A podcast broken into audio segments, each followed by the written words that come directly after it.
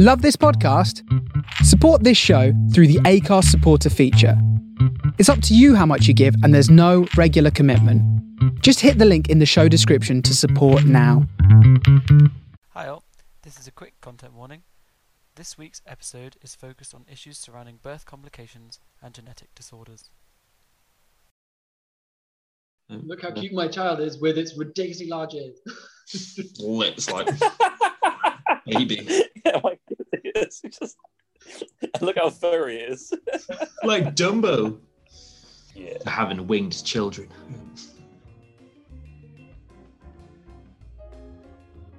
Hello and welcome to this week's episode of No Idea Yet. I'm your host Freddie and I'm here with my friends Jonathan Hello. and Alistair. Hello there. So, those of you who have been listening since the first episode or have dared listen to the first episode and heard my underwatery voice may remember that I said I'd start off with soft things like hobbies or that I'd follow newspaper articles, which I totally forgot about in the next week. well, Unheard of in this. Tangents and no, never. Exactly. exactly. So this week I'm going down a different route, and I'm going to give away absolutely nothing and just see what Johnny and Alistair know. So I hope you're ready. That's that's the cue so that the music kind of like stops and dies off. I'm thinking editing now. Oh. Okay, so guys, with absolutely no warning or idea about what I'm about to say, tell me what you think or who you think a savior sibling is. Anyone want to go first? I first? feel like this is that uh, my sister's keeper thing. Is that where someone's you- born for the purpose to effectively? It's like having a, a, a backup, backup kid. An organ donor thing, right? Yeah, we need a kidney. Let's just have another kid. Um, I mean, I haven't actually read my sister's keeper, so didn't it's the film. And one of them's got cancer, so it's pretty bad. But um, I cannot elaborate on that. um, is it like so? Say if you have a child who's had bone cancer or something like that, or leukemia, and they need a bone marrow transplant, they're super rare to find actual donors for it. And one of the best things is actually somebody who's like blood related. Usually, either a parent if they're not available. I think some parents specifically have kids with the thought in a couple of years they'll have enough bone marrow to transplant to the other and hopefully save them. That's pretty pretty close. That's pretty head on. Oh, or is it is it is it your sibling is Jesus? well, I was I was tempted to like put you off on the wrong way and be like, so this may get religious. What is a savior sibling? this is like, oh, it's, it's your sibling who brings you back to the path of God. Um, so you're pretty you're pretty much hitting the nail on the head there. Um, Alistair, do you, so does this fill in a few blanks? What Johnny just said? I mean, yeah, that, that, was, that was my initial thought. That yeah, Okay. that, that would. I mean, a, sis, a Right. sibling that saves another sibling. Do I get a grade? Yeah. Is it like a B? Do- Would it be a B? My answer? no, no, no. I'll explain. I'll explain. So you basically got it. So it's a child that has been conceived in vitro, so that they are a perfect genetic match to an already alive kid who has a very, very fatal, uh, very fatal, it's fatal, fatal, right? Disease. In in the idea that when the kid is born, the umbilical cord cells will be used to cure the first child. If the umbilical cord cells fail, they will wait until the kid's a bit older potentially and take blood, um, bone marrow, yes, which also has its own dangers because of general anesthetic that you have to be under. I, to, I feel it's, it's almost sadder that you're only doing it just for the umbilical cord. It's like you don't even care about the child being grown up. I literally, you know, we can throw the baby away as soon as you've got the umbilical cord. Oh, also, you blew my mind by saying very fatal and then wait, just fatal? Because um, yeah, to- totally. I, I, I don't know why it just kind of like blew me away a little bit. I've definitely heard someone say, "Oh, it's really fatal," but it's like no, fatal is just fatal. Yeah. oh yeah, it was like the doctor's like, yes, I diagnose you with death. yeah. Well, yes, Only quite today- fatal. yeah, quite fatal. Yeah. Today we will be talking about savior siblings. I was having a chat with my friendy who has. Oh wait, should we go down that route? Yeah, that's fine. Okay, so my friend who has had problems with organs, and I was suddenly thinking, if you had a kid, so that they were a genetic match, could you then steal their organs and have them as your own? I think if you use the word steal is probably the operative word in that sentence. it's just Yeah. like, Yeah, stealing organs in the same sense never never a win. Borrow yeah. So the thing was, I didn't know about it, and so I googled it, and it turns out yes, it's a thing. It's Savior siblings. It's been going around. Well, it's, the first case was in 2001, and it does have numerous different risks and numerous different um, moral and eth- moral and ethical subplots to it. So I thought that'd be a great thing to talk about today. So I will start off my first question. Ooh, which way we? I've got a whole list of them. It's so exciting. We'll start off with: Is this child exploitation? I, I feel unless if you're planning to have more kids already, and it's a case of well, we're just gonna make sure they're a genetic match first off, then I feel no. But if you're like, well, we're kind of happy with the kids we've got, then definitely yes, because it's kind of you kind of just yeah, I can see the benefit of it, but at the same time, it's kind of like that kid will always know it was second best, and like realistically, it's the first kid was the What do you priority, not the second. No, well, no, I mean, that's how you're I would the second best. You're, you're, you're going to be the better one. aren't you? You're going, to, you're going. Who wouldn't want to? Jesus is the savior. The savior is the good one. You know, who wouldn't want to be the savior? I'm not the ill one. Thank you very much. This guy was so bad; he was just waiting for me to come along. Um, but- there are interviews. Some this has happened where the kids are old enough to talk about it, and I have to say, I feel a lot that it's the media pushing the story that the one kid isn't wanted and the other kid should feel guilty because they they can never pay back this debt. But I mean, to be fair, that seems like a big push onto the kids. I mean, if you never Just even the negativity and everything being Yeah. pushed. Like you, you don't need mm. that at all. You can I- totally just be like, this is what we needed to do to keep you both alive, right? Yeah, I, I think I think it's because I re- always remember I, it was like some TV interview or something about um someone whose child died when they were like a baby, like a couple of days old or something. Then they had another child to replace that one, and it was never a case of they wanted another baby for a baby's sake. It was a replacement. So like, oh, we missed Jacob, so then we had like you know Thomas, but Thomas is. I mean, Jacob was so good, and Thomas never. Effectively, it was like Thomas was living in the shadow of this like baby. That was just like, oh yeah, Jacob never would have done this. I can't believe you're doing this, Thomas. It that's the attitude, and I just felt it was so toxic. So I think part of me, when, when you're saying that of you having a child just for the other one, it always reminds me of this toxic family that was like, you know, you are you're giving your kid unrealistic, expect, you know, standards for this child that never was. I feel that was just really sad for me. So I think if I think of it in that frame, then yes, child exploitation. But the other side, most time, it's like adoption. Some people get really. It depends how people take it. Some adoptions like, yeah, I mean, they adopted me, and it's they're my parents. That's it. Don't need to know the other ones. They give me up for adoption, so that's their prerogative. Other people, it's a big thing, and it's like a big crisis. I think affects everyone different, doesn't it? Hmm. Well, I mean, this is an interesting point. I mean, you're saying kind of the replacement because it has happened where the treatment that they obviously use the cells from the first baby has failed and the original first child died. So Ah. is the second kid, the kid's not a replacement as per se, it's just, I mean, it's not at all the kid's fault. Any of this is Mm. it's never a child's fault, anything. The, the child can't be at fault ever, really, because it's the parents or the parents' upbringing that's caused whatever happened, right? You don't hear, you hear the story about the savior who didn't manage to save anyone. That's a, that's a sad story. So, yeah, I mean, like, would you tell the kid that and then be like, oh, you know, you had this older brother, older sibling, whoever, um, and there, and you know, then this happened, um, because yeah, obviously, then if it's that sad of a story, if obviously if it ends with the, you know, the kid dying and then the, the savior, as it were, not not being a savior, obviously, I mean, you're still a, you're still a light in your parents' life, ideally, and all that good stuff, but. Yeah, obviously, it doesn't make for quite such a good story. It's the savior. I, th- I think it just depends on the parents, doesn't it? Because I get some parents would be like, "We lost a first, unfortunately, but we got you, and you know we've got you, and that's like the, the, the greatest gift." You know, like it was horrible that what happened, but effectively saying like at least we've got one kid, or, you know, like you putting the effort in. Or the other way, if you had parents who were so like stoked on the first one, they'd be like, "You failed. You know, you know, you know." You were meant to do this and you didn't. You failed at your job, and you know you now you're forever a disappointment. So I think it really depends on the parents being like, "You're the light of our life because we lost one child, but at least we've got one," you know. Or it's kind of a we're meant to have him, and then because of you, he now isn't alive. And Yeah. Okay. Could be she. Could be she. Okay, so d- down to just to finish that question is that I do, we're going to see that the psychological bearing on the child when they're older, both of them is generally down to the parents. And I really don't understand why some of these parents went to the newspapers because they the parents, they get hounded. The kids get hounded like, "You owe your sister your life," and the, and the kid's like, "Yes, I know."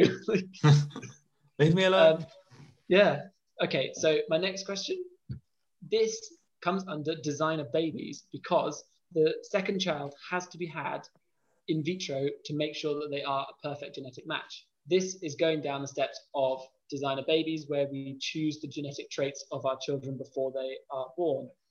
Thoughts, guys, on how you feel about that? I think that it's quite a deep dive into the rabbit hole of it, but I think the sort of inevitable gap widening between the rich and the poor when that becomes more common and more prevalent in society, because obviously, the, if you're rich and you can therefore afford genetically superior kids, then you're then having, you know, that's only going to widen the gap between the rich and the poor, which is obviously at the moment ridiculously big, but not like a physical manifestation of it in that same way. Mm. So, Still get my- pudgy rich kids. What are you trying to say?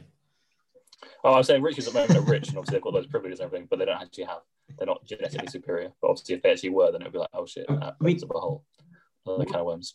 One thing which would be really funny with ge- genetically engineered kids is that you, you, you assume like right, we only have a certain type of muscle mass, you know, a certain kind of height, but then do you, obviously I sell kitchens, bathrooms, and bedrooms. Um, stuff goes through phases of fashion for about five years. Things same with dogs. Dogs are a fashion accessory to some points, and like it would happen with kids that you know, it's all the rage to have kids who are going to be um, blonde hair and blue eyes, and then suddenly five years later, it's like, oh no, it's brown, it's brown hair, brown eyes, and you get these weird like age ranges of where you look a certain way, and it's because in the 70s when everyone had green bath like green toilets and so it was all the rage then but everyone hates it now. So do you think we get some people in the 40s who are like oh you look so ugly. Why did everyone think that was pretty? Like because that's how like stuff changes. And I always remember a reason of why you have fashion trends with anything is effectively for rich people to be able to prove that they're rich. You know if everyone keeps the same furniture for 20 years how do you know that you earn a million pounds when somebody else earns not a million pounds and it's so you're able to afford things and then you want to have fashions changing because then you can proving that you're still rich um, but yeah so i imagine that happen with babies too Well, imagine Like people. you've really, really hit, hit the designer part of the designer babies on there. oh yeah i, I was thinking oh really like, gone ham on the designer. appearances and not like not having a smart kid or like anything else just i want my kid to be beautiful i don't really care what else Well, I was just, I was just picturing as you said that, like designing the kid to look like Snapchat filters or those Instagram filters Oh. that are extreme. You know, big eyes, incredibly narrow nose, or that weird kind of your head's too small, or your neck's Hmm. shrunk, or your hips are in a funny thing. Imagine if you could design them like that, so it's kind of permanent. You're like, hey, yeah, fully we sorry we can't change your bone structure anymore they changed it when you were a kid and now you have ridiculous hips Oh, Okay, so the next question I'm coming on to, I've got a few here. We'll go with what if the child was had so that the donated part of them goes to a parent? Does that make it worse or not change it? So- If the kid has a, this, so the, the parent can have a, another kidney or something.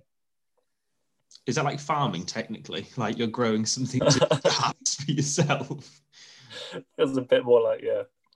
yeah But I think that is when you have to draw the line between, like, that, that- if you follow that that like argument through to its reasonable conclusion, then you'd say, oh, well, that means a parent can do whatever they want with their kid, kind of thing, and that's obviously not the case because you've got to give that human autonomy, and you know, which you're kind of taking away, I guess, in a bit. If you're, I mean, I don't know, like, obviously you can survive with one kidney, and but yeah it, it's, Okay, it's quality, it down goes like 15. By the way, by the way, we only ever had you because we wanted to take your kidney now.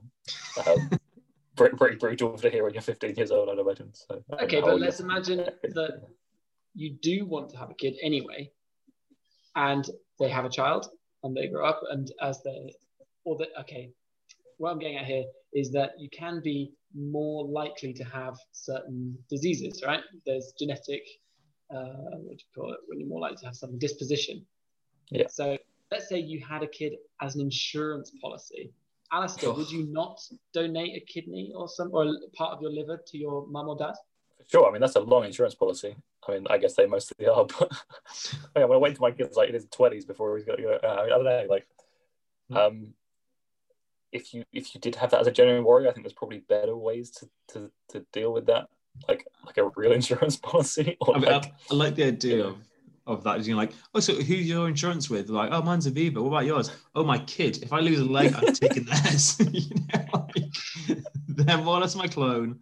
I mean, that, to be fair, you just when we think like in terms of like culturally, um, it's quite a Western thing that we don't really have that kind of like it, it, it, a lot of these was going. culture. It was, it was yeah, it's a, it's very much like you you have your kids and then they with the sort of idea that they're going to take care of you in your old age, which I think is a less of a thing in the West. It's more like oh yeah, we'll take what we can and then just run for the hills. Um, but yeah, no, definitely there is that element of you have kids because it's it's carrying your bloodline and all that sort of thing, but it's actually it's also as a as a Yeah, you know yeah no, a way of as a, it is like an insurance policy for your for your kind of old age so they'll do something. exactly where I was trying to push you towards, like Mm. piece by piece. That first, oh, would you have a kid to donate to you? Oh, second, what if it was for in the long run? And then to show that actually people do do this. I had a conversation with Johnny about this.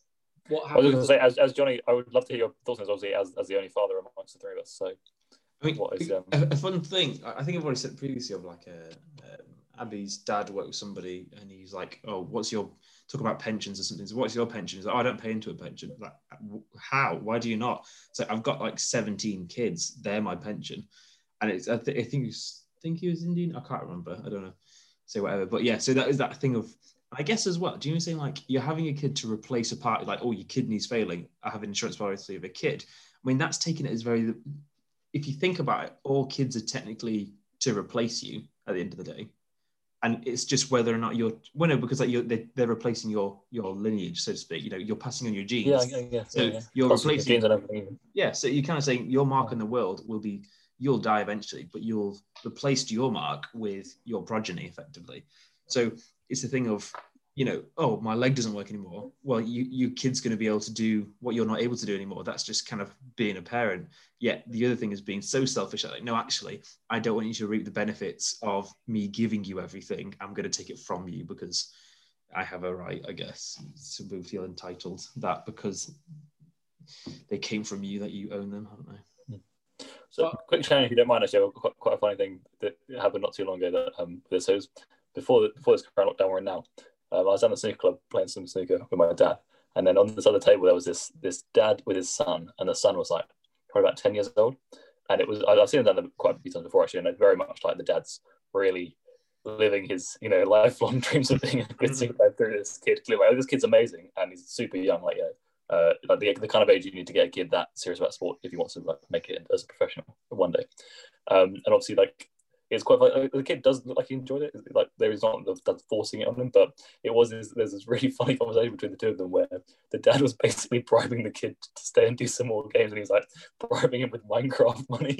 He's like, "Oh, I'll give you twenty quid for this game," and the kid was like, "Oh no!" And then I think the kid once was, "Oh, you're gonna give me twenty quid then, dad?" And his dad was, "Oh, I'll give you ten quid, but we can spend it on Minecraft because your mum won't let you spend money on Minecraft."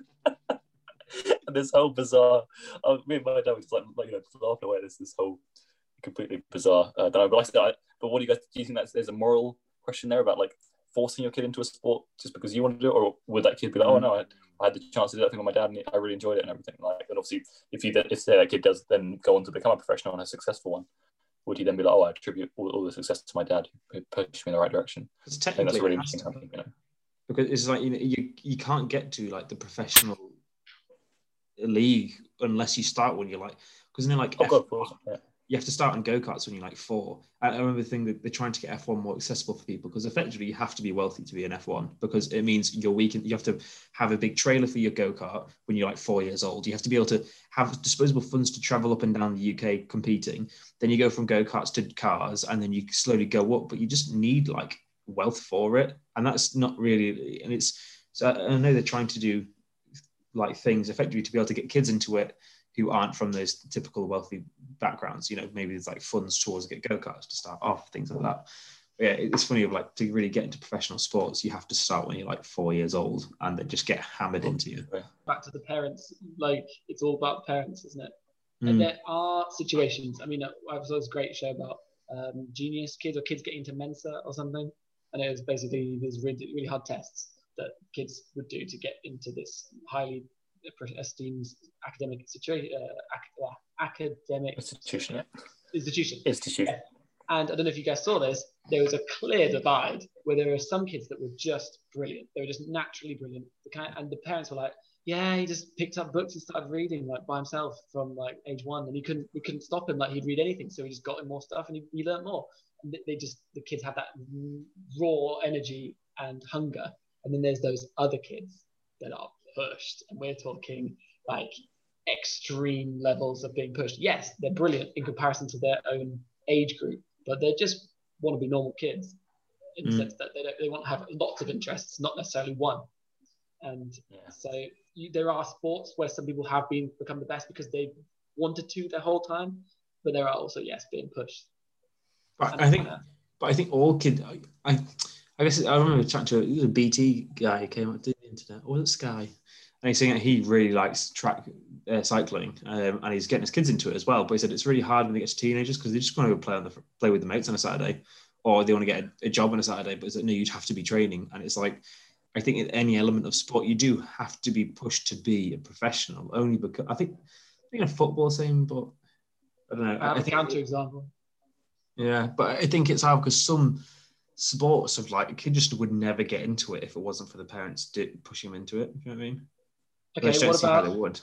if I'm? I think I'm correct in saying this. Usain Bolt just wanted to beat his brother. He wanted to be faster than his brother or something, so he pushed himself and became what he has become. Hmm. He wasn't pushed by his parents. I guess. I think the barrier to entry for running and the barrier to entry for like F1, like Johnny said, is slightly different. I was thinking maybe it's actually just like you know, I like sat in my bath every day with a with a dinner plate trying to practice these terms. Like, yeah, that, that's what. maybe, that's it. It's actually equipment. Do you like if you're thinking of like tennis? You know, that's to be honest, it's not too hard to get that kind of equipment. But something like cycling, it's like no, you know, to get a proper bicycle, it is expensive, and as a kid, you Who need to keep have a full size tennis court in the back garden? but yeah, like with cycling, you have to keep getting it as kids grow older, and they cost a lot each time. For instance, whereas tennis, yeah, if you have a local tennis court, for instance, or in your back garden. I mean, you can be rich and already and be very good at tennis. Um, Well, I think anything that has an element of being being against other people directly, like they affect you, kind of like tennis, requires having maybe like a sibling or someone around you Mm. with similar skill to push against, which generally comes in the form of joining a local team, right? But something like running and potentially cycling, you can just get better by yourself. Mm. Mm. Although there is tactics in cycling, I know that. So, so Johnny, like, so, but again, like, sorry to single you out as, like I say, obviously you're one of the three of us who's got a, got a kid, but are you planning on any of this sort of thing with Ezra to like, you know, get him into some sports or, or what, you know, what, I mean, what's what, has he shown any attributions at, at one? I mean, they do. So this is is more of like an anecdotal, like being a parent thing of just. I got an Xbox in the last year of primary school, and I think I got a phone, like as a as a hand me down as I went into high school, like a mobile phone. And now Ezra, being 16 months old, he so grandparents around. I had an it was um, grandparent. He was on an iPad. He was doing something on his iPad, and then Ezra came came along, pressed the home button, went into the folder which has YouTube Kids, then clicked on the app for YouTube Kids. Then he presses play, and then he'll keep swiping along the videos when he gets bored and presses a new one. And that's like, it's just mad of like that took us so long to learn, and he's 16 months and can do that. Also makes me worried because already you've got a short attention span because he knows that he can keep like he'll look at the videos, see what he likes, then press it, and then he'll do keep doing that. And it's like, all right, This is okay. going to show my ignorance of like kids that age because, like I said, the youngest because I taught when I was like teaching was was older than that. But like, what what age do they like? Is he like talking and stuff? Like, what's his actual? I think kids vary. Oh, like months. up or what? until You're bit, right? at the age of So- two, kids vary with you know like so Ezra walks really proficiently, whereas uh, a kid the same age as him it only crawls at the moment. Um, but I think he's already started words more advanced than Ezra, for instance. So it's really kind of like a. I think by the age of two, most kids have usually got down walking and talking, at least to like some basic level. So yeah, so Ezra doesn't talk at the moment. Just makes he, well, he, he jabbers a lot, and he can he, he understands words, so he can be like, "Go take this to to mama," and then he'll go and do it, or you know, like, "Oh, where are the doggies?" or like, you know, "Who's that?" So he understands more than he can. But I Well, did like that's- Freddie always That's saying, normal, So- isn't it? Because of like mouth and vocal um, formation, they understand Development and stuff. Yeah, straight right? But they can't enunciate. Yeah, and No. I do like the the because this is from Freddie. The fact I like to tell a lot of people, which is from Freddie, about you know, it's hard to use your tongue to make noises, and then but baby sign language. but it just hasn't been an issue. You kind of just know what he wants, and usually have a routine. So it's kind of like, yeah. Well, that mm. comes from being around someone, right? I mean, if you live with someone, it doesn't matter who they are or what even other languages they speak. It's pretty quick. You just you can probably grunt at them and they'll know what you mean. Like, yeah. yeah. So I wanted to do baby sign language, but then just it just didn't seem it ended up being that useful to be honest. It was just kind of like, oh, he gets milk at this time, and he kind of like he if he fusses, you kind of know. Yeah, babies have different cries, Okay. which is well, um, obviously, Tangent we kind, of, we kind of have to go back to the original question. Yeah, that's annoy people. Last point before I ask you your questions to go and research has got to be: Would you do it? Would you have a second child potentially to save the first? Oh, oh, I thought you were going about designer babies, and then I thought of like it would be such an argument with your other half to be what attributes they get from each parent, because assuming to design would still No, have to be. You're like, oh, I want they want I want them to have my eyes and your nose, and be like, no, no, I don't want that at all. Imagine the arguments you'd have with your partner to be like, well, I just think that I've got all the good attributes. Can I just make a mini clone? Uh, no, it's meant to be our baby. I like I can't imagine some like really high intensity kind of like What argument. if I have, you have the first one and the second one you get to have is your clone? Then you get, Yeah. you get to have a clone. of the clones clones around. I was gonna clone with the dog. And you Bill. the third one, we'll just, we'll just, we'll just have, a, you know, lucky dip. We'll have it all natural and he will hate he or she will hate He'll, us. he'll hate his siblings that are superior. Just, um, Well, then it turns out actually that the mixture would be superior and have superior immune system and stuff, actually, Mm. wouldn't they?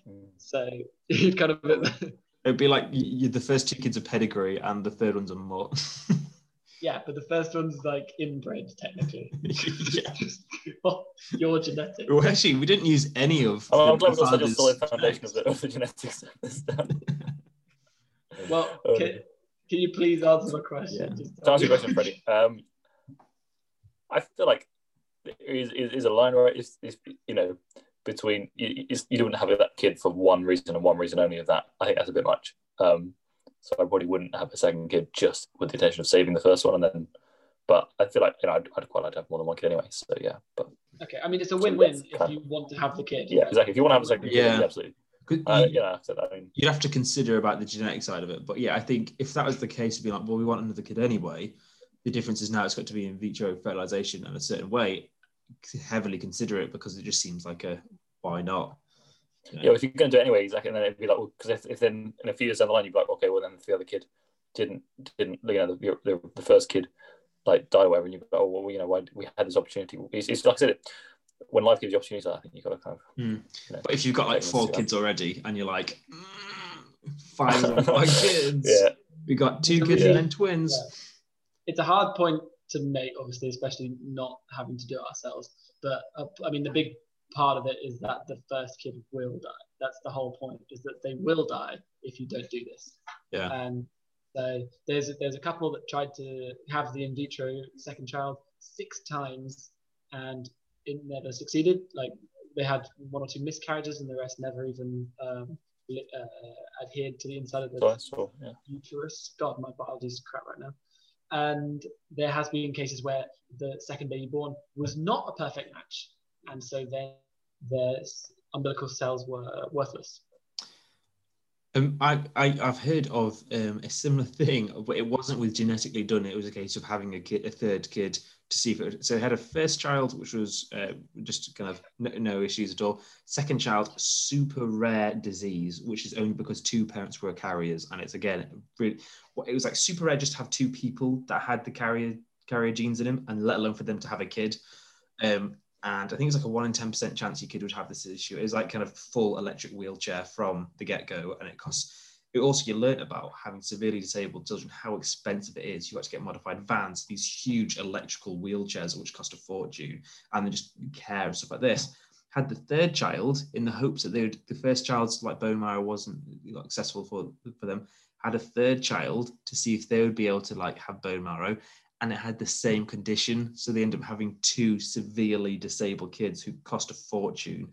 And it's like, oh man, could you imagine? It's like, oh, the, the third was to help the second, and the third ended up being like the second as the risk that they took. And oh, just yeah, I don't even know where, where to go with that. Really, that's that's.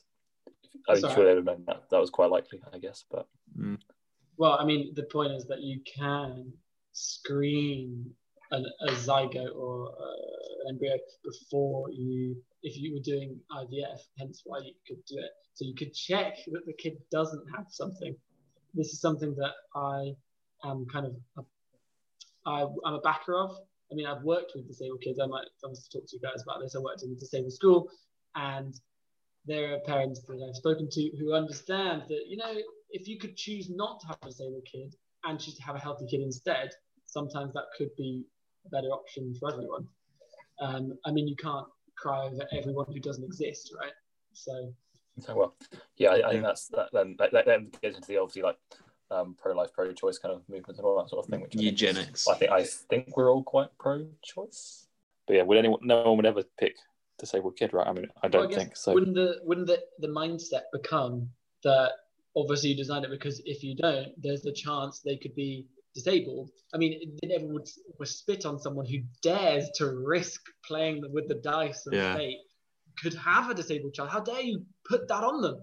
Yeah, that's true. Mm. I guess my, my always thought was Yeah, so the cultural implications of that are quite interesting. I think. But yeah, would anyone? No one would ever pick disabled kid, right? I mean, I don't I guess think so. Wouldn't the wouldn't the, the mindset become that obviously you designed it because if you don't, there's the chance they could be disabled. I mean, they never would, would spit on someone who dares to risk playing with the dice of Yeah. fate could have a disabled child. How dare you put that on them? Yeah, that's true. Mm. I guess my, my always thought was Yeah, more so the cultural implications of that are quite interesting. I think. Yeah, well, I mean, So, it's yeah. Pretty Yeah. liberal. I. I, So, I, yeah. I was, yeah, I always, I always think it's a case of like it's making decisions for the, how can you choose a huge decision for somebody when you're not that person, especially if you're some random old white male. Well, yeah, but I mean, it all comes back, especially this point, is that at what point is it the parent making the choice versus the unborn child's Mm. non-decision, right? Let so- literally, I want to say, life or pro-choice, right? So Yeah. I think Yeah. pro-choice. Yeah, I guess. Well, Actually, I mean, yeah, yeah, I guess I'm whereby thinking. every every time you have a kid, you you just pick like they they're for whatever reason in this hypothetical world that is the case. I'd, I'd, yeah, I guess, yeah, I'd probably, for the design side, it's like you, you 100% guarantee you're not going to have a disabled kid, but they'll be completely random. Then, yeah, I'll be fully on board with that. But it's more of a case of any further design to be like, you know, oh, we're going to, Yeah, where this, this little gene so- you have, we're going to enhance it more than you ever would have been able to. So they are better at this or that. I feel like you- to use to use the term you kind of playing God kind of thing. Um, not that's a particular issue, but for me personally, I just feel like I like that kind of you don't know what you're getting. So yeah, definitely no chance of disability. Winner, winner, chicken dinner. But then anything for that, I prefer to have random, just because. God, you made me think something crazy now. Right? How about flip this on its head? Uh, Only disabled you know, kids. Yes. no. Yes. Like think about back in cultures where being really, really fat and gluttonous was fashionable because you didn't have to do anything. You could just eat all day. Mm. People have their super long nails because they don't have to do anything for themselves. Imagine it becomes fashionable to show how wealthy you are by having disabled children. Oh, that fully would be a thing. Yeah, That then just feels so like yeah, that dystopian. Ah, yeah, that's the thing. Some design of where it becomes the kid is suddenly a fashion accessory. Like, look, look at my But child. to be fair, what you just said about like we have been breeding dogs to be disabled for a very long time because we think it's cute because we think it's you know. So, Why? So to end this half, I'm going to be asking you to go away and look into, just to look into, to en- knowledgeify us all on designer babies and potential choices in the future. Uh, one thing that could be wiped out immediately, for example, is cystic fibrosis, I believe. If you Yeah. just screened for it, I mean, you could actually use CRISPR to just cut that gene out. The same child is born, they just don't have cystic fibrosis. Uh, but we're not allowed to do that. so shout out to everyone listening to this in 2036 and uh, we've well, noticed you're the relevant fibrosis. dog. yeah. It's always a case. It's not. It's not because of the the initial. It's always the slope, the slippery slope, which leads yeah. to having winged children. Um, Yeah. So I just want which you to seems like a win-win, to be honest. I mean, Yes, I winged want- kids and no cystic fibrosis, quids in. but they can have wings, but they still have to have the cystic fibrosis. That's the problem. Yeah. But so my question is not a specific question to either of you. Just I'd like you to go and look up um, genetic modification in the future potentially, how slippery this slope might be, because potentially it's not as slippery as you think, and maybe where you'd draw the line. I'll see you guys in the next half and just over to our sponsor.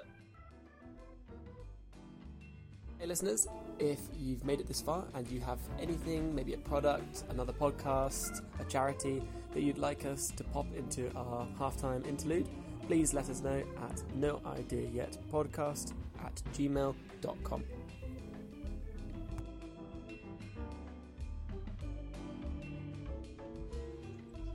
Hello, and welcome back to the second half.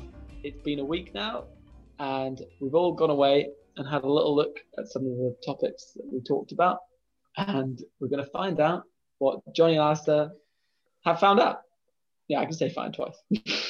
so, um, who would like to go first with their findings on designer babies? I um, I, I'll, I'll set the ball rolling if you like.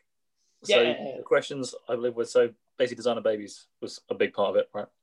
Um, did a bit of research on that, which comes into Save Your Siblings. There was a nice little nice little story I read about, which is this.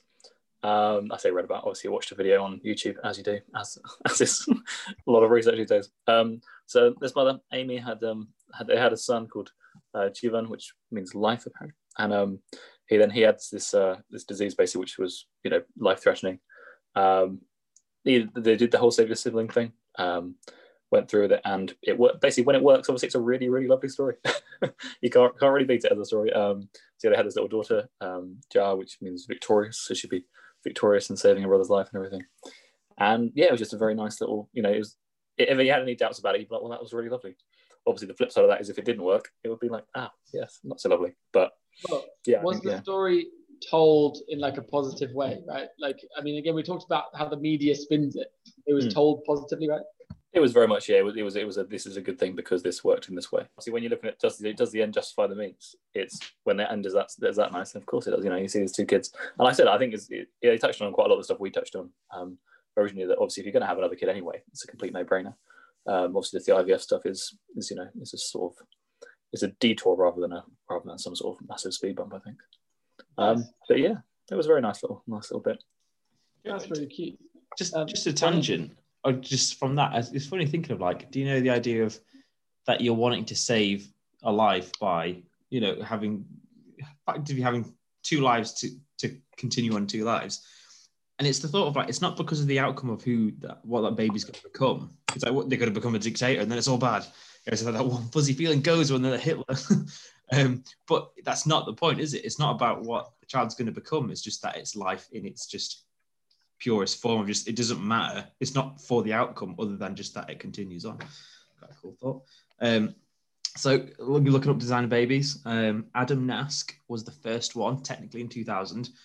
And when I say designer babies, it's less of designing, more of choosing. So, like if you're doing IVF, it's a case of you have like six embryos, and then you, you screen them for genetic traits, and then you choose which one. So it's more of like, rather, it's not like you're designing, but you're kind of choosing, if you know what I mean. And like looking into it, it said like the ideas of the, the cliche, all design a baby means like, you know, you're choosing athleticism or intelligence, but just saying you can't really find it in DNA. It's just too complex to know actually what is a gene which corresponds with intelligence and athleticism. So they're kind of reading this article was kind of saying that in our lifetime we'd never be able to know, be able to find out. It's just way too complex. We're just not at that level yet. And I guess kind of like, so why worry about it?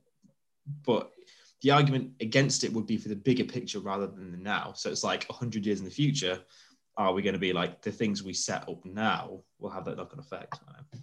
Yeah, and other things for like going into CRISPR and like changing genetics is that as you change something in your DNA, it has a knock on effect. Like I think they tried doing something with like HIV and it ended up being more susceptible to something else, for instance. So it's kind of like when you start trying to do one thing, it's you know usually one effect will have a knock on. Oh yeah, that's one thing of like say if they're like there is no possible way of knowing if you're going to have a more intelligent or more athletic baby, you can bet that companies would take advantage and say, well, look, we can actually assure you're going to have a more athletic and beautiful baby. And they're just going on the basis that you hope enough people have positive reviews that you can just keep blagging it, just like conning people. So I was like, I bet that'll be Just something. market it. Yeah. Yeah, market things and be like, you know, that's all a hoax. It's just a con. He said, yeah, but it seems like it worked for so and so. So why should I take not do it? And it's like, yeah, just one of those things. Of, um, and then, yeah, and it- I think in the end, it may just be more like you're picking stats for a character. So it's not that you, you know, you got, oh, these are the eggs, these are the stats your baby's going to have. Which one do you choose? So it's not that you're designing in those things, more of a case of you're getting to choose out of a bunch. Um, Well, that's nature over nurture, right? hmm Yeah, I mean, you, yeah, you make choices with your kid. One quick thing on that, Johnny, you just reminded me that I read today actually, which is quite funny. Um, it was about like when people talk about this is a very quick tangent, and we'll straight back to what we're talking about. But it was about like um, the classic thing of oh, you wouldn't want to time travel because one little tiny thing in the past could change the future, right, dramatically. And I say, and everyone talks about that. No one ever talks about doing one dramatic thing in the present and having that dramatically change the future. Mm. Because it's exactly the same principle, right? So, but yeah, like you said, the butterfly effect, but just starting now instead of in the past.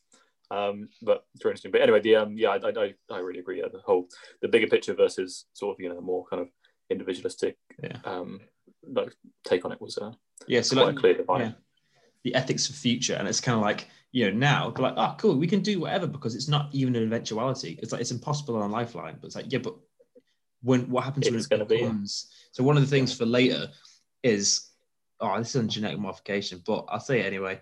Of it's probably an issue in a few decades, not now. Um, and it's a case of do you have something's on the table? The longer it's on the table, the more it's normalized. And so you have this thing of like, well, you can genetically modify a baby to do this, or like CRISPR and stuff. And it's like, no, we're not allowed to do that. No, that's that's just ethically wrong. But the longer it's available and it's just there, the more people like, no, you know, kind of, it's okay, you know. Well, it's, we, we, we did this, and it's not too bad. So like, even something that's taboo, the longer it's just in. You know, if if you hide something, or like it's not even on the table, it's forgotten about or whatever, or you know, it's like, yeah. Sometimes I think the longer something goes on for and it's known about, the more likely people are to be okay with it. Just because like, oh, I've known it all life. Is it that bad? You do you know what I mean?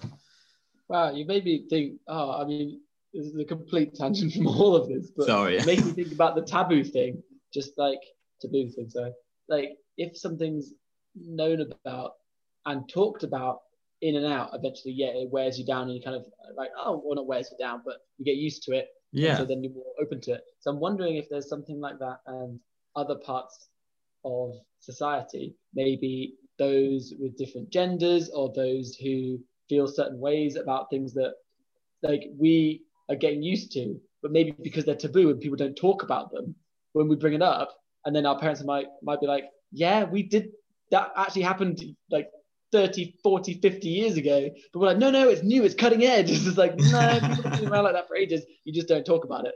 But if you do talk about it, it gets very normalized, like you said. Mm. Um, and that's not at all what I was going to talk about either. um, do you mind if I ask you about a few things? You mentioned a couple.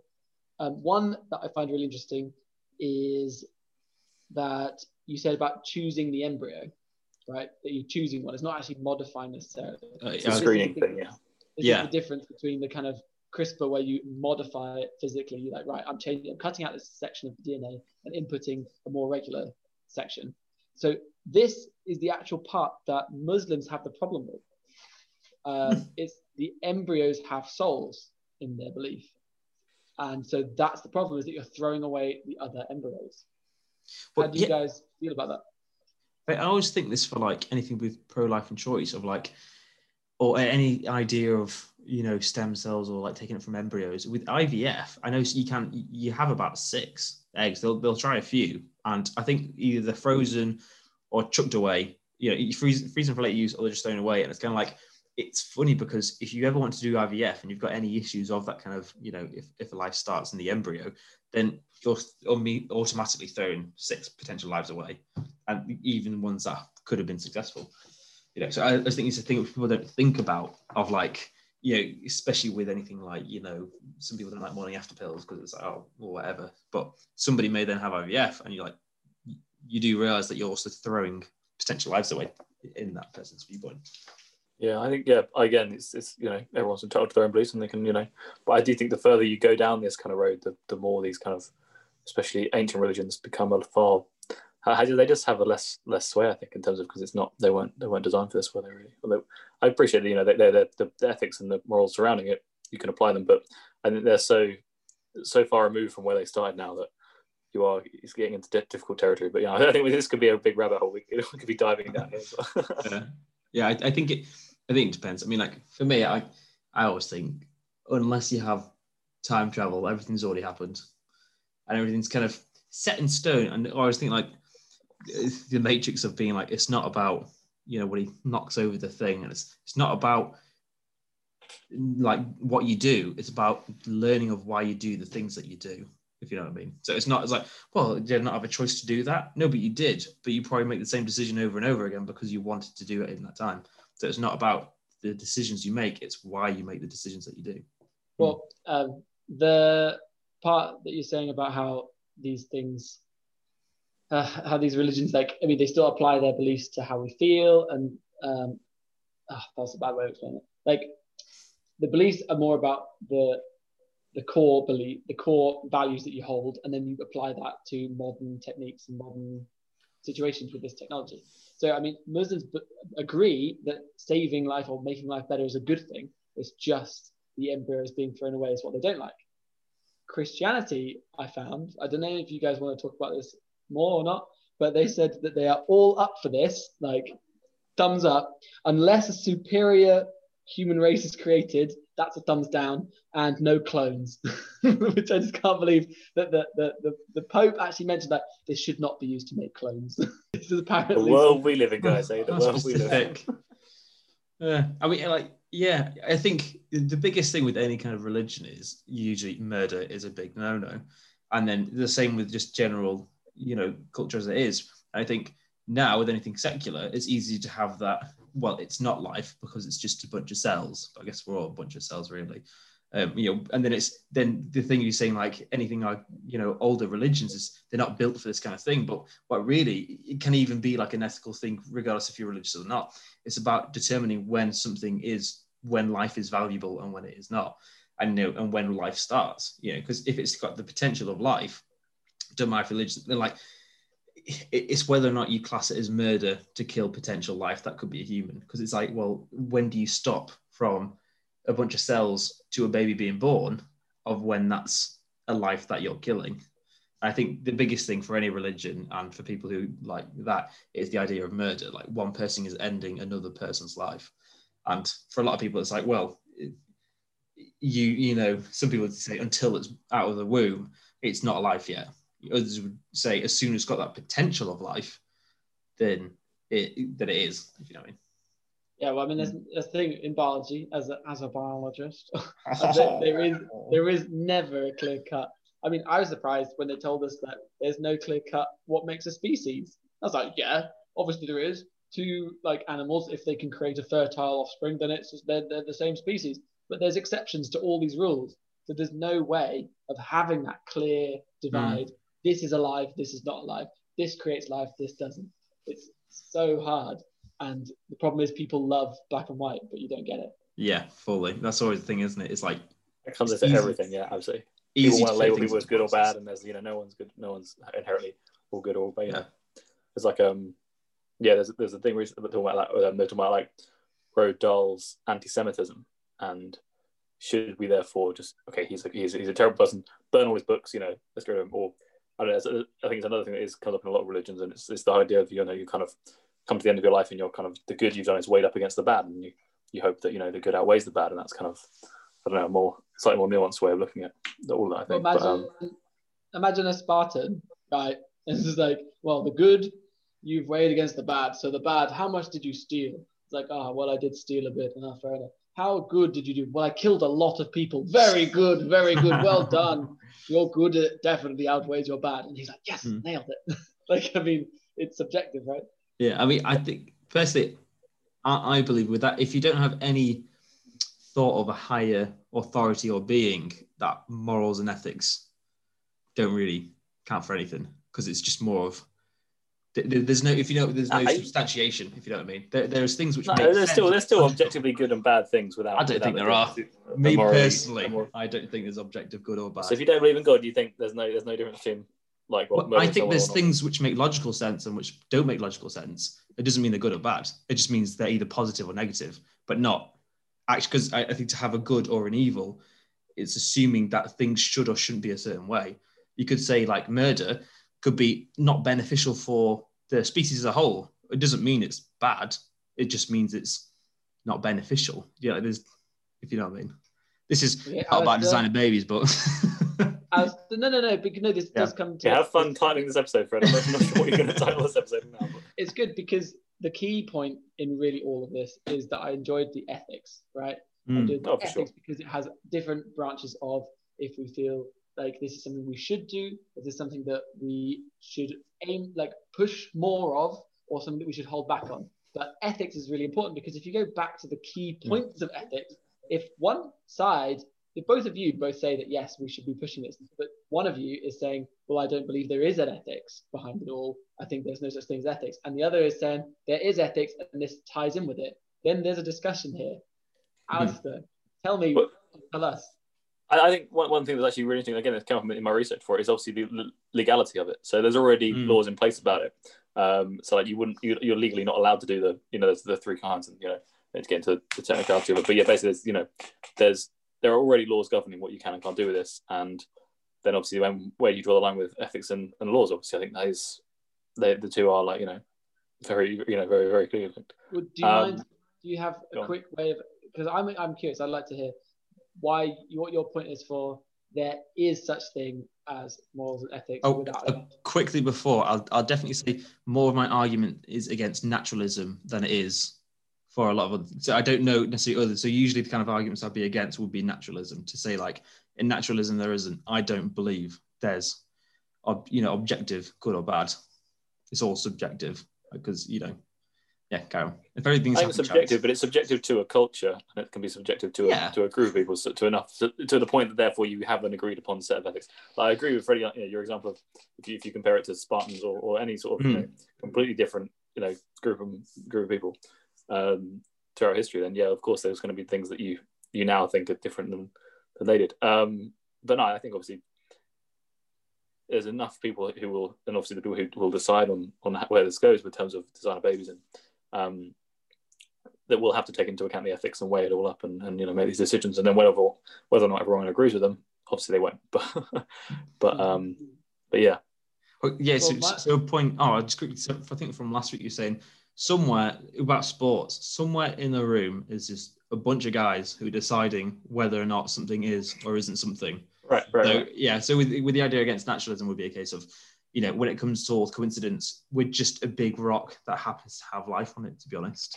and so therefore there's no, you know, it's like, oh yeah, but that's bad within this community. Yeah, but look at the whole planet. If it got smashed by another asteroid, it doesn't really matter. It just happened. It's no, it's not good or bad. It's just some time progressed. The only thing which is a constant is time continues in whatever speed it, you know, depending on what you do on. So, but yeah, so that's the thing of being like, it's always yes, there could be good or evil within a community and a culture, but it's not. It's only subjective. It's never objective because realistically, it's just time is continuing on, and that's all that's actually known for definite. And things Well- happen within that. yes. therefore So- nothing matters the The end search, Yes, yes. the search that people often want, and it turns out surprisingly not even everyone wants, which is kind of almost a catch twenty two, is people love a universal truth. If you can Mm. find something that is universal, then you're like, well, damn son, like we nailed it. So if you could find a universal, this is bad in all situations forever and a day, like you've nailed it. And the problem is that you don't often have that. Some people would like to argue though that yes, uh, murder is wrong and always will be wrong and blah blah blah. But it's a difficult it's a difficult Yeah, topic. Obviously. I mean, granted, I'm also Again, I, I think, I think it's, just, it's, it's Yeah. what comes up against us is, is our desire and our, you know, how we're always told the Boxes. stories we're told that there's there's good and there's bad, and we we always like to have this label, but in reality, that's not even, you know, we don't even come close to mm. that. All the people we, we think are really good will have these parts of them that were really bad, and then, and you know, and obviously Hitler was a great painter. You know, what can you? he wasn't even that good, I don't think. But anyway, Great Wait, but you know what I mean. Is is that's That's all very right? hard. that's the thing about that. Yeah. Yeah, that's it. Like, you know, Hitler does a does a speech all about whatever. And if you made one good, like, "Huh, that's quite a good point, completely unrelated to anything, it's like, he still made a good point. It's just that they are a terrible person and everything talk about is terrible. like, I, I, think that's, where you have to have that the balancing the kind of the scale. That's why I quite like the scale thing because obviously, like you so weighing up your good against your bad. Because obviously there, there are people who we can say, you know, yeah, they were a good person. You know, I think there was, there was a funny thing about that. It was like um, people were asked who would go to heaven, and um, they were sort of you know Mother Teresa and uh, you know Gandhi, people who, who would be sort of you know safe bets. You'd think, right? There was yeah, seven out of ten people, but the the high the, the highest you know. You Do you have a guess who, who you think was the, the you know the person everyone thought would go to heaven? David Attenborough. Nope. Jesus. It's got to be Jesus. I mean, yeah, it's got to be Jesus, isn't it? almost everyone, almost everyone who was asked, apparently the highest scoring thing of who, who would go to heaven was yourself. everyone believed that they, they would get to heaven. wow, that's mad. St- hero of your own story, right? Jeez. Wow, that's a pretty good point. Ah, again, you guys have got off on some sexy tangents that I'd like to talk about. I mean, separating art from the artist is something that we could talk about another time, but I find Mhm. really important. yes, Everything- that's a good shout. I'm stuck. Uh, I'm stuck with people often around me, me myself included. And I'm like, oh no, that's crap because it was made by, mm, or that's going to be crap because it has mm in it. Like you got to separate that person from Mm. it. Potentially, some people say you shouldn't. It's Um, you also- cancel culture as well, isn't it? Yeah. Yeah. Um, going back to because I'm the host, so we're going to bring it back to my point. designer babies. Did anyone come across Lulu and Nana from 2018? Uh, No, no. but you can Google it now. so this was the controversial uh, Chinese twins. The scientist, I've got him somewhere. He was doing experiments with men who were HIV positive and women who were not, and they, well, well, he was hoping that he could produce this, children that were unaffected by the horrible virus uh, HIV. I'm actually trying to remember hum, human immunosuppressant. Can you remember what HIV stands for? Virus Virus? AIDS is autoimmunity uh, deficiency syndrome, right? syndrome. Yeah. Um, And HIV should is really know something. I don't know. Yes. But anyway, so he was doing experiments with this, and obviously, then it came out in a conference about um, genetic modification in children. And wow, were people unhappy with what he did? You can't just do that. Is it because he just relatively? I'm sure I've heard something else like a Chinese scientist kind of just doing something and being like, "Wait, wait, wait a second. Did you did you just do that?" I mean, it kind of was. I think this might be who you're thinking of. So, yes, it was th- these twin girls born in 2018 who had been genetically modified as embryos by the Chinese scientist He Jiankui. So I'm so sorry for my pronunciation. So yes, this was again like the whole procedure and experiment was all like totally. Everyone was up for it. Obviously, the participants and everything. It was no, not against anyone's Hmm. will, but obviously everyone was super unhappy when it came to the world stage that this had happened. Mainly because this is one of those things, kind of like, well, nuclear bombs, where the the thing that you've just done doesn't stop after you've done it. Like, Pandora's the box. potential the potential knock-on effect can be massive. No one knows. That's the problem. So I don't know if either of you came across this or you've looked at it now. I guess yeah, I, I- I have heard this before, but I think the big question of that is like, yeah, how accountable are you for your actions in this case? And and do obviously you'd hope that people like a good example would be like sort of you know the, the fathers of AI, if you like, or you know the, the not father- the, the parents of AI. Oh. Um, or um, you know how how how much do they feel that guilt or that, that burden of you know the weight of their decisions now and how, where that's going to go down the line? And obviously you'd hope that the people who have who make those decisions will have that good conscience and and make the right decisions. But obviously there's no you know whether or not you are that person. So uh, Hmm. you know, you can only hope. Yeah, because I think this was I, I briefly looked at it, but then it's kind of like I was, I was looking through an article and it's like, oh, this is a cool bit, and it's like, oh, this is. I'm not going to research this because it'll be like a rabbit hole. And yeah, it was was it that like he tried making more HIV immune kids, and then the I think they were more. This is what the thing about knock-on effects is that they were more prone to something else, even like it's like flu virus or something like that. I can't remember. It was something like that. He had an increased immunity to one thing, but a decreased immunity to another.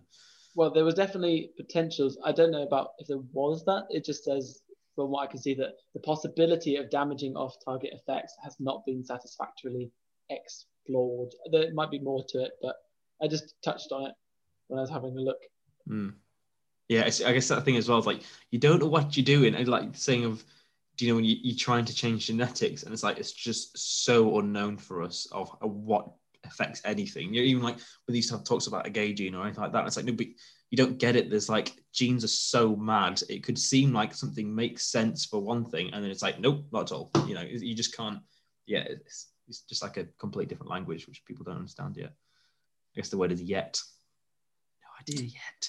Ooh. Oh, excited.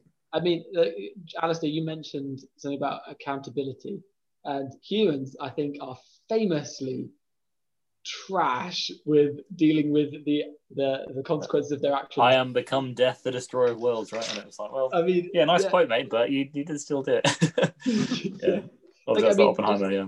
not even talk about like so this is genetic this is potentially changing the fundamentals of what we are as organisms i mean when we we created money we created the whole concept of it and we had a housing crisis where a bunch of bank people were like oh yeah i can make money off selling this and not get into trouble because i'm going to package it like this. And it ruined million well millions of lives? I think it ruined a lot like i'm talking about the housing crisis obviously in uh 19 I, I think I think money was created pretty pretty quickly before that, right? It was you know it was Yeah, fairly new that's concept. Then when it was just for houses, it was like, wait, I'm money, money, about they like, okay oh, with- money. I'm okay with trading my fish for whatever, but that house that needs something else. all I mean is that no one, no one took the bullet. No one even went to prison for it. Like, oh, That's what I mean. I'm saying we're both, we're not accountable Yeah. for our actions. I'm not. Yes. I, I yeah, I think yeah. well, uh, The, the problem again when you it g- depends on this. Like we were talking about at the beginning, we, we see how we brought it back around beautifully. The whole like the scope of it, right? So how individualist you're looking at how on a, on a you know wider scale. So yeah, when you look at things like that, obviously you can't gonna you, you can't hold hold someone accountable for for uh, you know this much much wider uh, broader view of it. well, well a, a good quote I've heard is no raindrop, individual raindrop feels responsible for the flood. Yeah. And classic. yeah, it's that thing of like, Yeah. well, well, no, it wasn't just me. It's like, yeah, but you were a part to play in it. But I guess you could also then say, if you're not, what was if you're not, like, if you're not with us, you're against us. Or if you're not help, if you're not part of the help, then you're part of the. you're all, all the- it takes for evil to flourish is for a good men to do nothing. Or Yeah. So then it, again, the accountability means like, well, if you're not, even if you're not doing something, you're held accountable. Then. Okay. Last point that I was going to make. I don't know how long I've gone on for this. Is the current estimate? I think if we allow gene editing, we can save five percent. Which think about that. That's a massive number. Five percent of children being born from potential genetic defects that they will have to live with for the rest of their life. And cost the state money because at the end of the day, it all comes down to how much we have to pay out. Well, it saves money. That's the thing. It actually yeah, saves yeah, no, money. yeah, that's it. So that's why it's a really. I think always a lot of the thing was like, yeah, look at England of like they had to introduce a five p charge for plastic bags, and suddenly the whole of the UK is all eco. It's like, yes, oh, of course I'm not going to use a plastic bag because you're going to get charged five p, and that's realistically you had the good intention to want to do it, but you're like, it's just a bit more whatever. And uh, it, it- usually it comes down to a thing of however good-willed you are. Unfortunately, a lot of times people need motivation in another way, and you know, and It's the incentive, yeah. It's all, all about incentives. Yeah. Everything about that. I think um, I think- we can go back again to the individualistic and the um, the, the broader scale. So, and you could you could look at it as like ask a parent if you do get the choice, would you have a, a child with this genetic defect or, or without? No one's ever going to say, yeah, I'll, you know, or if, if we ever got to a stage where people were choosing the defect for some sort of, you know, status symbol or whatever, however terrible humanity may be in the future, I don't know. But, but you know, but I, I think any rational person hopefully would say, no, obviously you want that. So, you know, whether it's right or wrong, I think on a on a broader scale, it's hard to say. But this one, I think, is a good example of on the you know on the more you know individuals, basically individuals, it's uh comes a lot a lot simpler. Oh, I'll I'll, I'll um, come in with a point for a, for the five percent of I guess, I guess the biggest thing is that's only a good thing, isn't it? If you're able to just negate five percent of children having a genetic defect, and I guess the only big fear of it is just going into eugenics, which I feel like hypothetically makes sense unless you're killing off people, um, but more of a you know starting afresh, so to speak. But I think it's the, biggest thing is where you draw the line and like the, the Pandora's box, as with that Chinese scientist of like you started something like you've discovered the atom- atomic bomb, for instance, and like it's not a case of it's well, I don't think atomic bombs good for anything. No, splitting the atom was good for something. Um, but it's like, where does it go? And like, it could be you never have any issues now, but it's the bigger picture of thing. What are we giving down to future generations, and what we're gonna, what's gonna be our mark on the world? It's gonna be for good. I feel like yeah, I feel like ever ah. since we decided to domesticate wheat, basically, we've just had a the human legacy has just been let's make it a decision that, that seems good at the time now, and then it has terrible repercussions later down. But, and Hang guess on a what? That's second. the generation's problem, so they'll- they they can work it out, and they'll make their own mistakes and make it even worse Yeah. until we eventually just you know no longer I- exist. I think my biggest thing is not. I can't not see that being changing able- anytime soon. yeah because like for me during uni uh, when i was in chester i had alarms for everything because i knew i couldn't trust myself to do you know i had alarms to wake up to eat my breakfast to play xbox to study walk the dogs because i knew i just couldn't trust myself to do that. I, I have the best will in the world and i think it's the same thing of the, the the thing that you passed on down just to be aware that like you know the best will in the world it may not you know like oh they should only use this for good but uh, yeah as you say Alistair, track record isn't too good you know Well, I mean, that's actually a quote from someone uh, during, I think, when they were talking about the potential violate, vi- violated ethical guidelines of science with the um, Lulu and Nana in 2018. I think someone said that it was a wrong turn down the right path.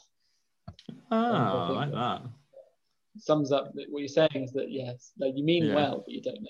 but it- it's also the thing of like does it mean you stop doing anything just for the fear of what could be you know Yeah. Uh, but it's yeah so it's how do you check yourself for progression and again the longer it goes on the more pe- people are okay with it it just becomes common life and then it's a case of then you're going back onto it or what constitutes good or bad you know it could be in the future everyone's got like you know I don't know, crazy massive eyes and wings. And it's like people would now be like, that's that's not right. You shouldn't be doing that to our genetics. But it's like, but why? Why is it that you decided what was right or wrong and we have to follow it?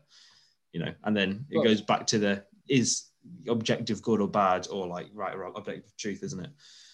Um, I mean, tying your point and Alice's point together, we do look different from our ancestors because we um, we domesticated wheat. We look different because of the practices of farming. We're Mm. massive. yeah. We- I feel like we, you know, current, like you said, we're, we're kind of currently cyborgs, right? The uh, reliance we have on our on technology already. Hmm. You know, obviously, you can put your phone down, but if you went a day without your phone, you'd really notice. You know, you, you're dependent on that in a, in a way that you know that I love past that. previous generations weren't. So you know, yeah, I think you know when you can look at all those things, yeah, we're, we're massively changing, and it's only when you if you look back as far as obviously us the domestication of wheat, that's a good example. But yeah, I, I can't see it changing anytime soon, and you just have to kind of hope we're along for the ride and see see where Yeah. it takes us. I, I love the, the idea of like you know like cyborgs because like you can put your phone down, but for the rest of your life, like no, you need you need it to function nowadays. You know, and you can people can say, oh, well, you don't actually need it. Like yeah, but not not for the society that we live in now. You know, that's why like If I wanted- people, like if I want my job, then I'd need my phone. It's just it's, it's a Yeah. one plus one equals two. I can't do my job without a phone. So Yeah. can I survive without it? I mean, technically or realistically, where are you going? yeah yeah. Can you thrive without it? Hmm. So But- I just Uh, what- oh, um, one negative thing I'll talk about first, or potential negative, how you see it. There is an IAMA on Reddit from a survivor sibling. Oh. If anyone's interested, please do go and give it a little bit of a read. It was written six years ago, and I feel like we need to just do it, Freddie. The TLDR. I'm not, I'm not going to read the whole thing. It's just the sad Yeah. point is that uh, this is someone whose older brother had leukemia. Their parents couldn't find a sound option for a bone marrow donor, so they conceived the person who wrote this through IVF solely for the purpose of donation.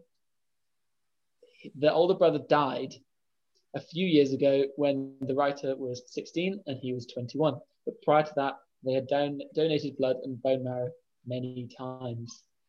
And sadly, the parents did not seem to treat the secondary sibling that well. They Oh. weren't that happy with them, and they kind of blamed them a bit. Um, it's, it's quite a negative That's, that's story, the and I just side of the wanted to, right? Yeah. That's I wanted to just remind of you the guys coin, that isn't it? there is the negative. Yeah. Mm. The the story that I started with is the absolute the positive side of it, and then that's the flip side of that coin. Yeah. absolutely. Yeah. And it's to the parents. It's not the, the thing that happened. It's how people react to it, Exactly. it? Yeah. Yeah. So obviously, I think something that I forget anyway is that there's positive and negative, short, small term, like you know, small vision, Mm. like with individual cases, and then you have large, small, uh, large view, positive and negative, right? So I mean, you could even have small view positive. Oh wow, everyone's getting healthier. Large view negative. Ah, turns out we're all infertile. Two thousand years later, like you, you just don't know how it goes. So yeah, tying it together. Do you mind if I finish off? I have That sounds great. obviously I have to finish off with will you or would you, if offered, screen your genetic material to check you're not passing it on to your children? And how might this affect your choices of having kids in the future? Minus you, Johnny, who already has a kid. But we already do technically. You know, like Ezra is screened for uh, like Down syndrome and different like genetic diseases already just when they're in the womb. The, the, the harder thing is it's easier to choose an embryo which does or doesn't have it. It's a much harder decision to choose whether or not you abort a baby based on a screening. Um, so, but yes, it's already happens now. You get screening for stuff like that. So again, you could say just quite commonplace. But and I've got 23andMe, so I actually know a little bit about my genetics. I never realized you did the 23andMe. Oh, Okay, Yeah. we'll talk about that in a second. Alistair? Um, yeah, no, I, I think yeah, I, I would for sure. You know, I, I, I just look at it as, I mean, you know, in the same way that when you're when you're the age at which you're choosing to have kids, I think that's that's a that's just an ex, you know extrapolation of this, you know, of the same same principle. Basically, it's, it's you want to give your child the best life you can, and I believe that that is a, that is one way to do it and give them a better life. So yeah, So I is it have- better to have a kid who will have a more normal, I guess, inverted commas life? I just think that I've I've had the chance to live a you know live a really great life and be be a really healthy, happy person. I I I, I want to have that for the same, you know, based on my personal experience of that. I think that that would be a this something guy's I'd showing off. kill his health Yeah. and happiness. oh man, yeah, can we all? Totally, we all we all do have that. So what if we all did a 23andMe and had a screen when it's just a normal thing when you're young, when you're ba- when you're Hmm. born, and then it's like, all right, you're a carrier for this, and you're not a carrier for this, so cool. So- Just so watch out. Did Yeah. I told told you the story about the people who they were both a carrier for a really rare genetic disorder and they had the two Yeah. kids? Could you imagine of like everyone just as a standard screening, you get 23andMe when you're a kid, when you're a baby, and when you're growing up, you, you compare things. So rather than actually choosing, like no, everyone's allowed to have kids naturally, but to make sure we don't have those genetic defects, you're not allowed to have kids with somebody who is also a carrier. That's like it becomes a law or something because that means you're you know when you give some if somebody like um, has sex when they've got AIDS and they don't tell somebody and they know that they have it, that's kind of like not ma- I can't remember the term, not manslaughter. but- Illegal. Yeah, illegal like that. It, no, well, there you go. Yeah. So like that. So could you imagine you fall in love with somebody and then you find out no, you're not allowed to have kids. You're allowed to be married. This but you is, can this never is have modern day. Romeo and Juliet, if ever. Yeah. So it'd be like Yeah. That idea, like you, you can't. There's some people you could never marry because you're not allowed to have kids with them, or if you do get married, so you have to become infertile. Like no, you're not allowed to have kids. Well, you can you can have kids with someone else, and then, you know, Yeah. hope, that, hope your wife's cool it. Think, um, Just- I mean- by the way, honey, um, here's a baby. Is that cool? But to extrapolate that even further, what, what do you guys think about you know the government say sterilizing everybody at birth, and then you have to sort of pass a test to be able to have a kid, or like you know, What do you guys think of that? Ooh. Yeah. Wow, I'd never heard of that. That sounds hilarious as a book. Just like the dick box.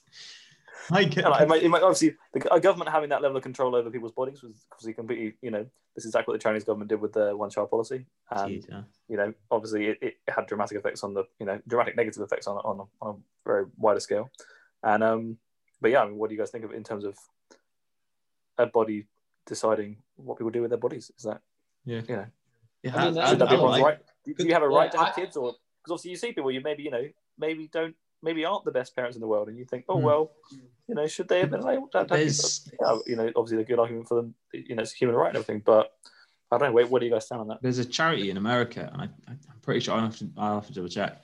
um, that they pay something like three hundred dollars to drug addicts to effectively become infertile. So it's kind of saying like, we're going to give you money and you can come clean, but until then, just make sure you're not going to have kids because it's effectively not fair on the kids, and you could say like, in turn, it's just yeah. That, just, just Yeah, more that- money that- coming out in like kids going into this. I feel like a lot of people, would, system. yeah, a lot of people would say that they are ethically right, right, but then yeah, I don't know because if someone's you guys read taking all that The choice. Handmaid's Tale. That they would they would be considered the most heinous. You know, that'd be the most heinous crime, like to stop the birth of super pro life movements. Right. So yeah, so it's an interesting one. Yeah. Man, you've given me another thought experiment now. What if at, let's say, 18, uh, when whenever your country assumes that you have full uh, or Body autonomy. autonomous control of your own body and life, they offer you money because the world's overpopulated to not have to, to sterilize yourself. They're just like, oh, would you like to be sterile? And you're like, yeah, yeah, all right. I mean, we, we keep finding there's about 40 30 to 40 everyone becomes really depressed just you know, ah, But yeah, the, the buzz of buying those, you know, buying that new laptop and car when you're when you're 18, it's worn off by the time you're 40, and you wish you. Yeah. Suddenly car insurance goes goes down for, for, for boys somehow. Well, yeah, I did It's an about the interesting one. I, I, you know. I, I, I do like that Yeah. That's a really good thought experiment that I'm gonna have to think about, but I guess I'm against it only because it's still people who have their horrible biases who are deciding what it takes to be allowed to not be sterile. Do you know what I mean? yeah I mean, you could uh, you could just have a few bad eggs in there with way too much power, and you have just wiped out a whole lot of diversity. yeah i mean It's maybe also, I mean, like, it's also be really interesting about how the how the you know, the amount of money they offer for that. I think you know, in terms of uh, yeah, mm-hmm. how uh, it, mm-hmm. the economics of that. I mean, that's again a whole other thing. But the economics of that, I think, would be fascinating yeah to see what people would actually do. I don't know. That's really You economic file, economic file. what Okay, yeah you'd have breeders and business well do you like workers and breeders effectively wouldn't you And it's like well no i sterilize myself if you're 18 you choose to sterilize yourself you get a big burst of money and say a career or whatever and it's like you have the breeders and you have the workers that Yeah. idea how cool that how not how cool but you know that idea of a story where you have like complete two different sects of society one progresses the society further one produces the society if you know what i mean Uh, Yeah. And then there's a third, a third smaller sectors for everyone's entertainment, which is the sport people. And the sport people, like they work for your entertainment, but they breed so that they may produce more sporty people. Are we, are we just living in Freddy's utopia where everyone's really fit and loves the sport and has pretty babies? I, don't- I can think of worse I'm places to live, to saying be fair, but well, to, to sign off, I, would you guys like to mention anything more about I genetics? think that's a, that's a great place to end. I think Freddy's utopia. Let's go. Uh, well, I hope that everyone listening, if you do decide that you want to have children, that you make your decisions with a little tiny bit more knowledge. that we No, no, that's what we were going for this episode for sure. yeah, of course. I just want people to be just a tiny bit wiser, like hopefully than, than we are. That, that, that's, that's the dream. That's the dream. so to finish off, um, that's bye from me for this week. Bye from Johnny and bye from Alistair, and we'll see you next time. If you've enjoyed this podcast and actually made it to the end, please consider following us on Instagram at No Idea Yet Podcast. And if you have any ideas of topics that we could talk about, feel free to either message us there or send us an email at noideayetpodcast at gmail.com.